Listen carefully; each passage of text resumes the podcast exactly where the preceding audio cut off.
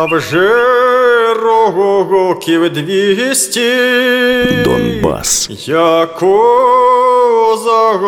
в неволі. Історія в іменах. розповідає Ольга Боровець. Любіть Україну, як сонце любіть, як вітер і трави і води, в годину щасливу і в радості мить. Любіть у годину негоди. Чи то буря, чи то грім, чи реве хмаролім, що земля на стомиль грає грізно, то зібрався в похід український нарід, Представай, щоб не було запізно. Останній його бій у складі армії УНР був у селі Коржівці на Хмельниччині. За 30 років після цього бою він написав рядки, з яких ми почали цю серію подкасту, і за якими пам'ятаємо його і сьогодні. А ще він отримав сталінську премію. Герой сьогоднішнього епізоду подкасту Донбас. Історія в іменах Володимир Сосюра, закоханий в Україну патріот, романтик, фантазер, котрий з буншурного армії УНР став радянським поетом і одружився з тією, котра писала на нього доноси в КДБ. Почнемо зі світлих часів. Народився я на станції Дебальцево о 10-й годині ранку, 6 січня 1898 року. Народився на тиждень раніше. Це було так. Мати на останній місяці вагітності виходила з вагона. Її ударив живіт гострим кутом скрині якийсь пасажир. Він це зробив ненавмисне, але мені від того було не легше.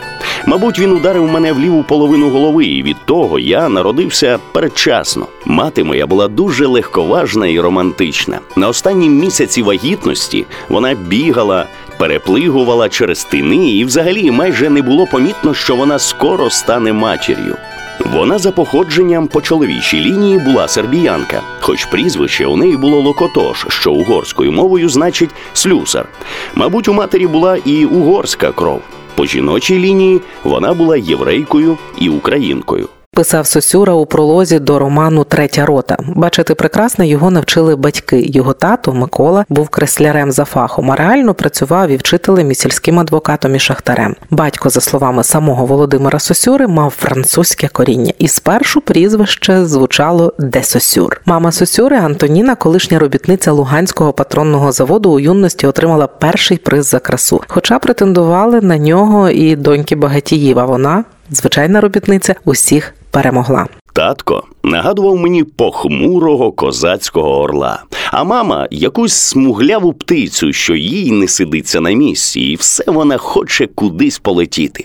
Як протилежність батькові, вона була дуже балакуча. Її одвертість була потрясаюча. Писав про батьків Володимир Сосюра. А ось як він описував свого батька. У цього під нижньою губою була еспаньолка, а на підборідді волосся не росло. Вуса в нього були довгі, козацькі, запорозькі вуса, задумливі, ніжно суворі, світло-карі очі, орлиний ніс, високий лоб, тонкі брови.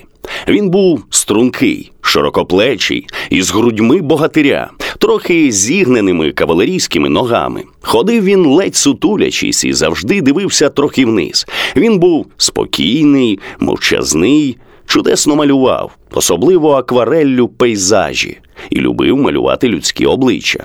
Грав на гітарі і під її задумливий срібний акомпанемент співав задушевних українських пісень, писав вірші, але більше сатиричні. Яскраво Сосюра описував і маму. Моя мама, як контраст до мого русявого татка, була чорна, майже циганка, м'ятежна і розкидана. Вона була красуня, її смугляві, тонкі риси, темно карі очі, чорні, аж жагучі, мов крила летючих птиць, красиво загнуті брови. Нервові ніздрі майже класичного, з ледве помітного горбинкою носа завжди були в якомусь дивнім хвилюючим русі. Мама була чудесно збудована. У неї було чорне аж до синяви волосся, і вся вона була як зоряна і пристрасна пісня. Вона дуже любила зорі і часто молилась і плакала під ними. Романтику та легкість у Сосюру заклав насправді його дід Володимир Кирилович. Дід, як і мій батько, писав вірші. теж із сатиричним уклоном. Дід мій був дуже балакучий, натхненний, і все мені розповідав про Гарібальді і, взагалі, всякі інтересні романи. Він розповідав так натхненно, що у мене от захвату серце сіяло, як сонце, і я не міг його наслухатись. Згадував Сосюра.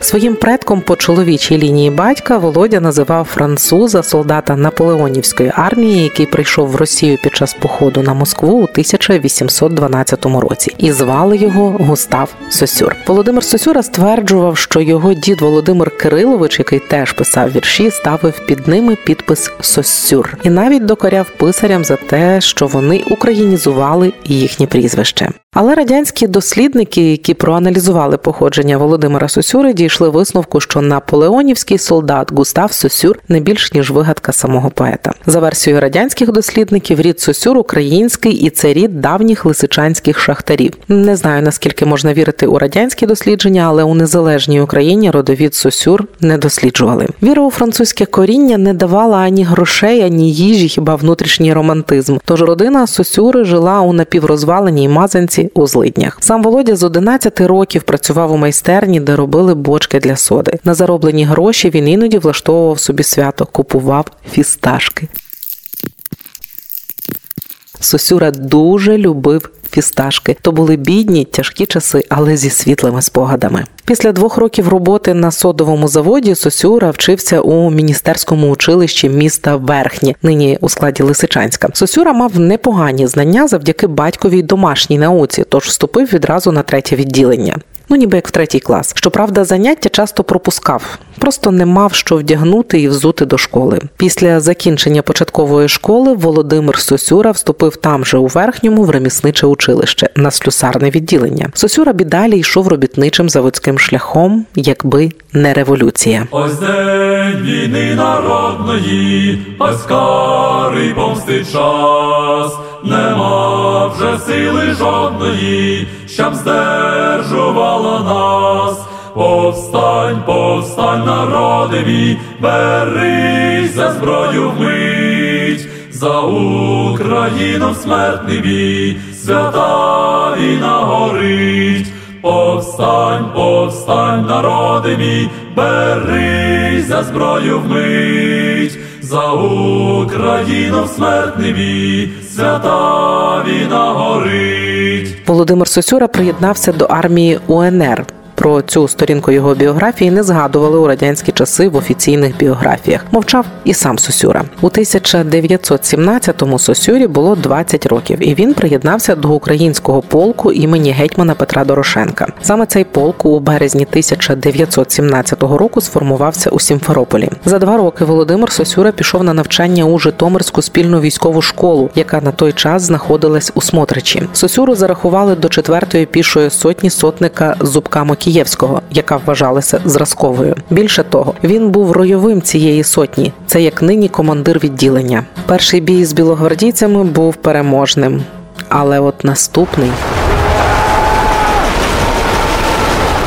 У ніч з 20 на 21 листопада 1919-го перша юнацька сотня, у складі якої був Володимир Сосюра, на чолі з Хорунжем Свідерським у монастирі села Коржівці у повному складі потрапила в полон до Сімферопольського офіцерського полку білогвардійців. У жмаринці полонених юнаків з першої сотні розмістили у бараку для хворих на тиф, де вони усі, у тому числі і Володимир Сосюра, захворіли на тиф. Далі частину юнаків вивезли в Одесу на лікування, і окремі з них, у тому числі Сосюра, пізніше залишилися у зайнятій більшовиками Одесі. Ті, хто вирішив не приєднуватися до більшовиків, повернулися у Крим.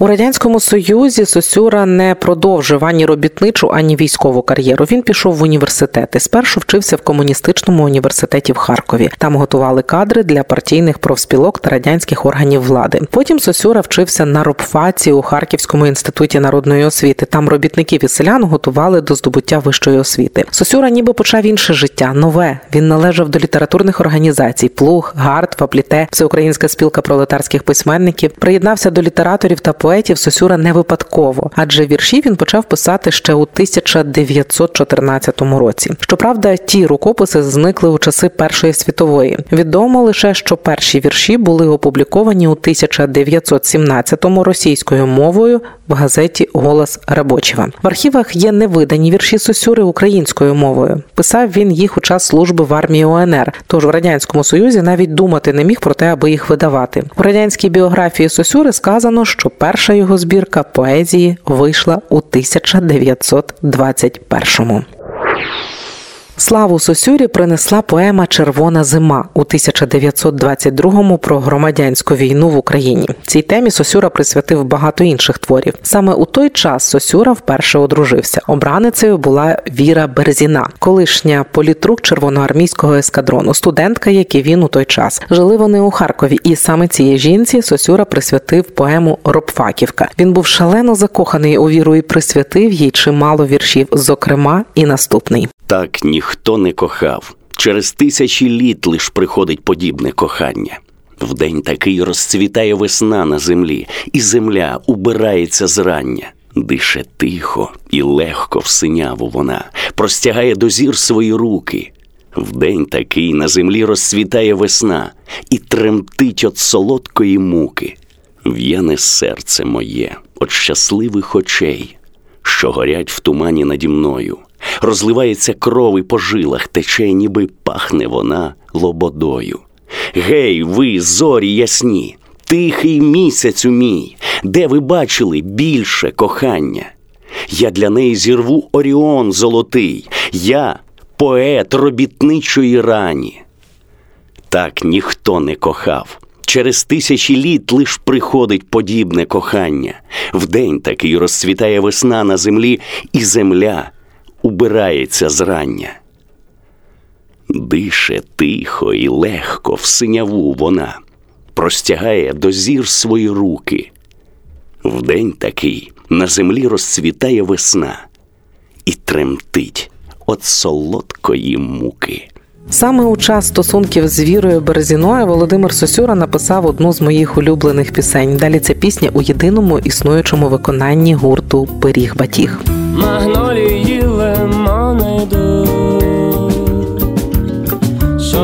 солодкі мрії. Олеандра, а в небі огнені гранати, і мислі зоряно цвітуть. О моря гул, о моря гул, і шарудіння хвиль на пляжі, а там панелі ще снігу,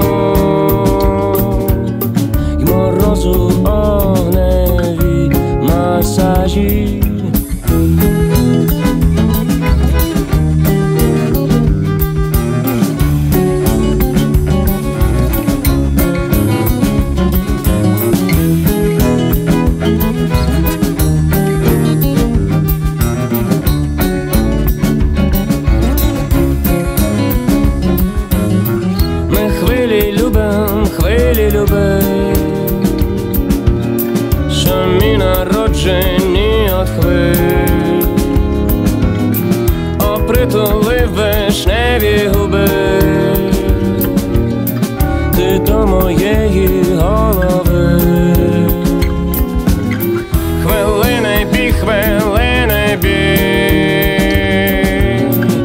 Чую, як біжать секунди. Я бачу космос і траві в твоїх очах заграви бунту.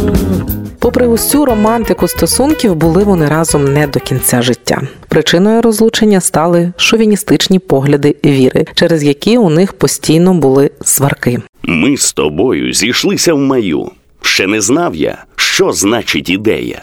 Ти тоді Україну мою не любила, сміялася з неї. Писав сам Сосюра. Від першого шлюбу у нього було двоє синів, і колишня дружина забрала їх до себе. А далі далі Сосюра пізнав реалії більшовиків. Він не зміг поєднати відданість більшовицькій революції з почуттям національного обов'язку. Про це писав у поемі Два Володьки у 1930-му, А потім за рік писав і у збірці Серце. Її відразу заборонили. Саме тоді у Сосюри починає все голосніше звучати мотив українського патріотизму. На ньому побудовані невидані поеми Махно та Мазепа. Далі уривок з поеми Махно. Уже не лускають насіння баби на призбі на дубках, тільки вгорі спокійно й синьо, тільки вгорі незнаний жах. Шумлять і клени, і тополі, лиш не шумить один перон. Лежить зарубаний за волю, лежить зарубаний за трон. А ти не волі і не трону. Сьогодні з нами, завтра ні. Скажи, чому ти не червоний? Кому? Кому твої огні? А вітер відповідь. Нікому. А вітер відповідь на всіх. Немає для людей закону, немає для людей межі. Шумлять і клени, і тополі. Лиш не шумить один перон. Лежить зарубаний за волю, лежить зарубаний за трон.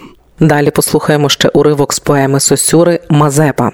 Якби я міг, якби зумів я тебе в країну воскресить, твої шляхи відчай і камінь. Така прекрасна й мов на гріх, ти плодиш землю безтрюками, багном і гноєм для других.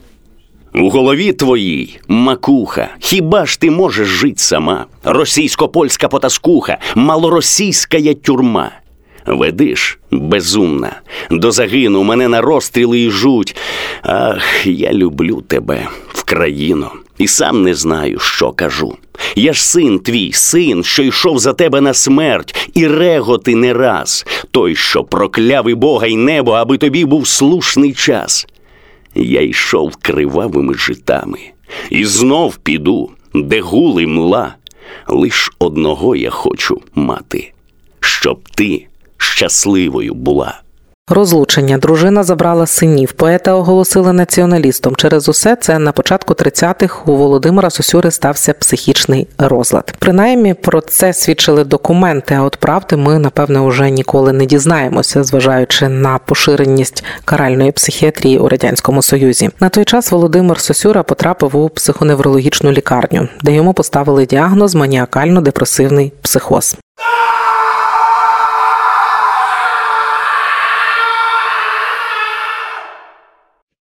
Вдруге Сосюра одружився у 1931-му з Марією Даниловою. З нею познайомився у Сталіно, Донецьк нині. Вона була на 12 років молодша, закінчила балетну школу у Києві. Він запропонував їй руку і серце на третій день знайомства. Якби зібрать красунь усіх віків, повз мене хай ідуть вони без краю. Марії, я на них не проміняю. Ні одній з них не вклониться мій спів. Писав Сосюра про свою Марію. 15 січня 1932 року у них народився син Володимир. І усе ж ніби гарно, але у 1941-му Марію завербували НКВС.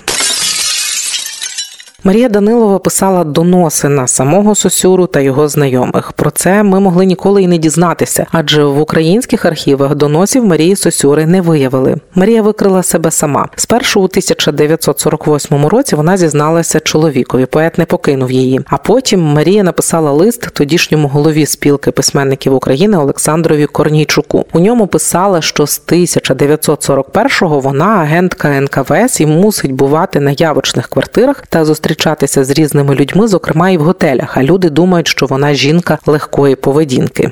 Я вам довірила своє життя. Якщо я відкриюся, мене знищать націоналісти. Якщо ви мене відкриєте, мене вб'є радянська влада писала у тому листі Марія. Вона просила Корнійчука розвіяти плітки. Натомість Корнійчук повідомив про лист куди треба. Відповідні служби розцінили цей лист як державну зраду. У 1949-му Марію Сосюру засудили на 10 років за розголошення державної таємниці і заслали у Казахстан.